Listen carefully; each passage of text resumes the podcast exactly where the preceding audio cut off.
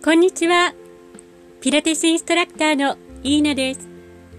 ピラティスマスタリーを通じて皆さんにピラティスをご紹介しています。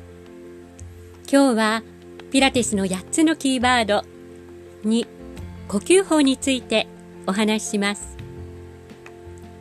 8つのキーワードの中でも特に大切なのがこの呼吸法と次のコアコネクションです。浅く肩の持ち上がった呼吸は非効率的ですしコアのインナーマッスルとの連動がうまくいきません。首の周りの筋を使いすぎることで肩が凝り肩甲骨から肩の動きを妨げています。呼吸法は後ほど解説していきましょう。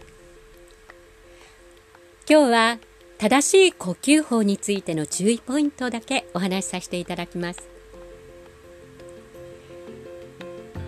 正しい呼吸でまずコアのインナーマッスルを連動させます。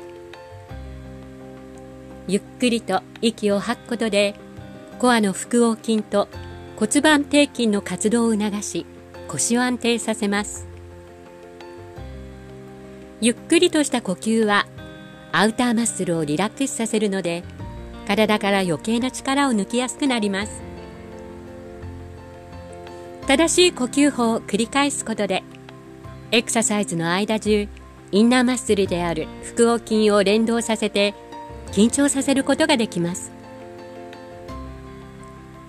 体から無駄な力が抜けた状態で正しい呼吸を行うことで精神力を向上させ高い集中力が得られます。